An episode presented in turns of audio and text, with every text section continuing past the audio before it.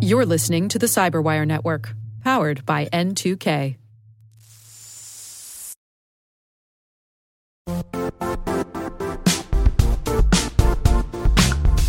The IT world used to be simpler. You only had to secure and manage environments that you controlled. Then came new technologies and new ways to work. Now, employees, apps, and networks are everywhere. This means poor visibility, security gaps, and added risk. That's why Cloudflare created the first ever connectivity cloud. Visit cloudflare.com to protect your business everywhere you do business.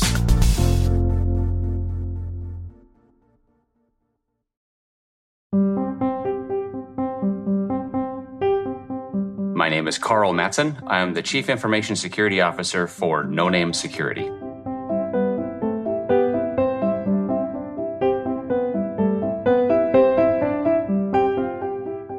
Up as a military brat. My dad was in the Marine Corps, and we, we moved around quite a number of times uh, and traveled a lot. And so, even as a, as a young child, getting to travel in, in, in China and Asia and through Europe.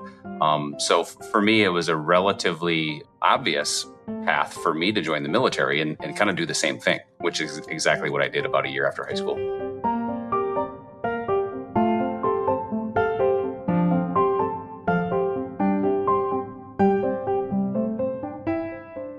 I think the uh, the the real presenting question for me was um, was how to do uh, a college education and, and, military service at the same time, and that's really why I chose the army because they had the best uh, packages ultimately for um, for not just GI Bill but other programs to get a college education while in the service, and so that was the uh, that was the branch that I chose, and I really lucked out also because I, I received the um, the assignment of, of a career field uh, as an intelligence analyst, um, which in the military is kind of like winning the lottery for a job. So I got to chance. Uh, you know, I think I was 19 or maybe 20 years old when I received my first security clearance and my first role uh, working with NSA, and that's a real uh, that was a real career break for me.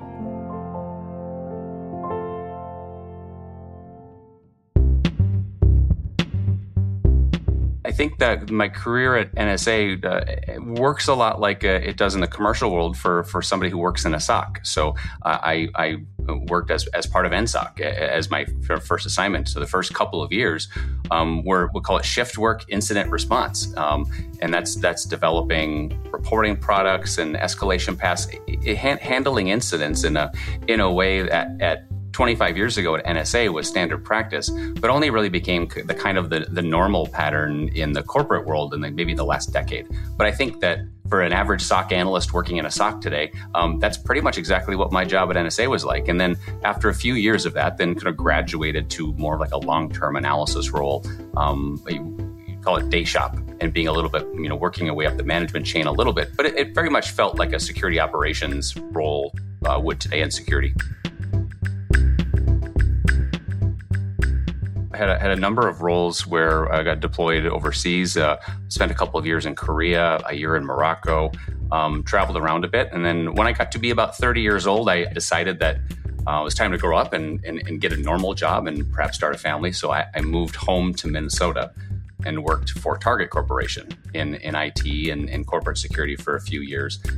And, uh, and then the calling kind of came back to cybersecurity. So um, first at Target, later at, at PNC Bank in Pittsburgh, and then I got my first my first break as a CISO uh, working with City National Bank in Los Angeles. So uh, City National Bank, then followed by PennyMac Mortgage Company. Um, so about ten years in financial services as a as a CISO and, and security executive. Um, that really kind of brought me to to Noname today.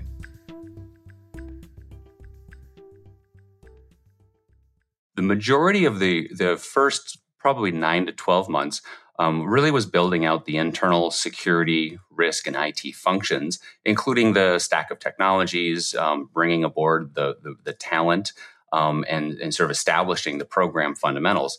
And we did have uh, uh, amazing uh, luck bringing in um, extraordinarily talented people who now have been in place for over a year and and need very little of my um, uh, my expertise or guidance on a daily basis. And so my focus sort of increasingly is towards industry events and and customer success certainly, um, but customer facing or, or, or outward facing because um, you know by and large, the, the, the, team internally at Noname is is spectacular and uh, needs little more for, than me than the the occasional um, uh, chipping in of, a, of an opinion.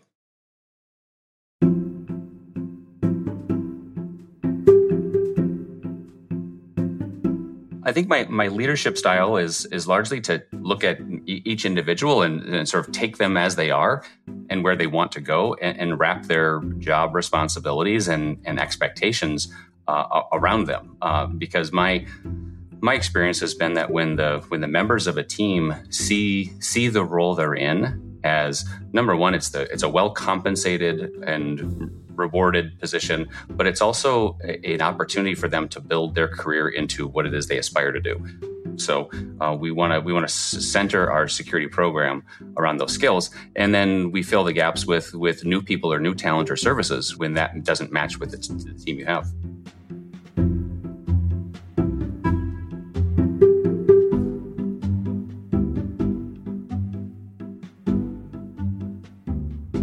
I have, for um, probably 25 years now, um, been in sort of an operational mode of incident response or, or you know, late night phone calls because something happened. And that's that was in 1998 and 1999, and it was the true all through my career in the corporate world as a CISO as well. And so, to some degree, I think I, uh, um, I've developed. I, I, think of this probably as a good thing, but like uh, emotionally uh, uh, calloused uh, in terms of measured. So if there's a um, a, a, fire drill occurring. I, I, don't think that I'm fazed at this point, and that just is my uh, normal mode of operation that I've adjusted to over time. So I don't think a CISO who gets too high or too low uh, is is durable in the role. That also requires a, a, little bit of attention to your own health and, and your own self care. Uh, really does make a person more more resilient on a personal level.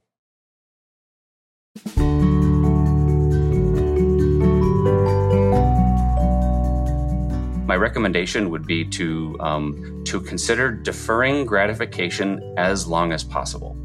So, for example, um, people early in their career looking at government service, those positions don't you know make anybody rich overnight, um, but they are amazing career cornerstones to build on.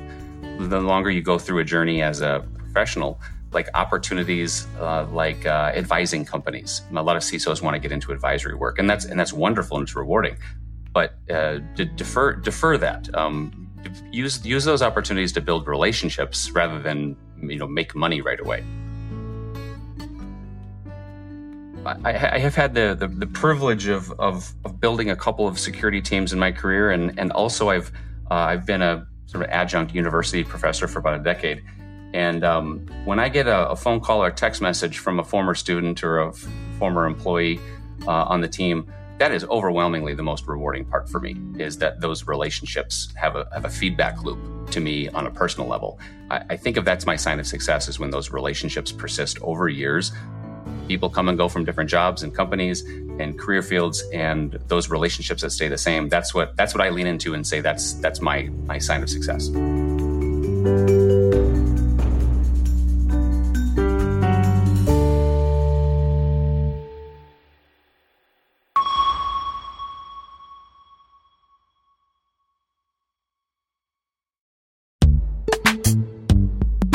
And now a word from our sponsor, Netskope. Netskope is a worldwide leader in SASE and zero trust. Its unified platform, Netskope One, provides optimized access and zero trust security for people, devices, and data anywhere they go, helping customers reduce risk, accelerate performance, and get unrivaled visibility into any cloud, web, and private application activity. To learn more about how Netskope helps customers be ready for anything on their SASE journey, visit netskope.com.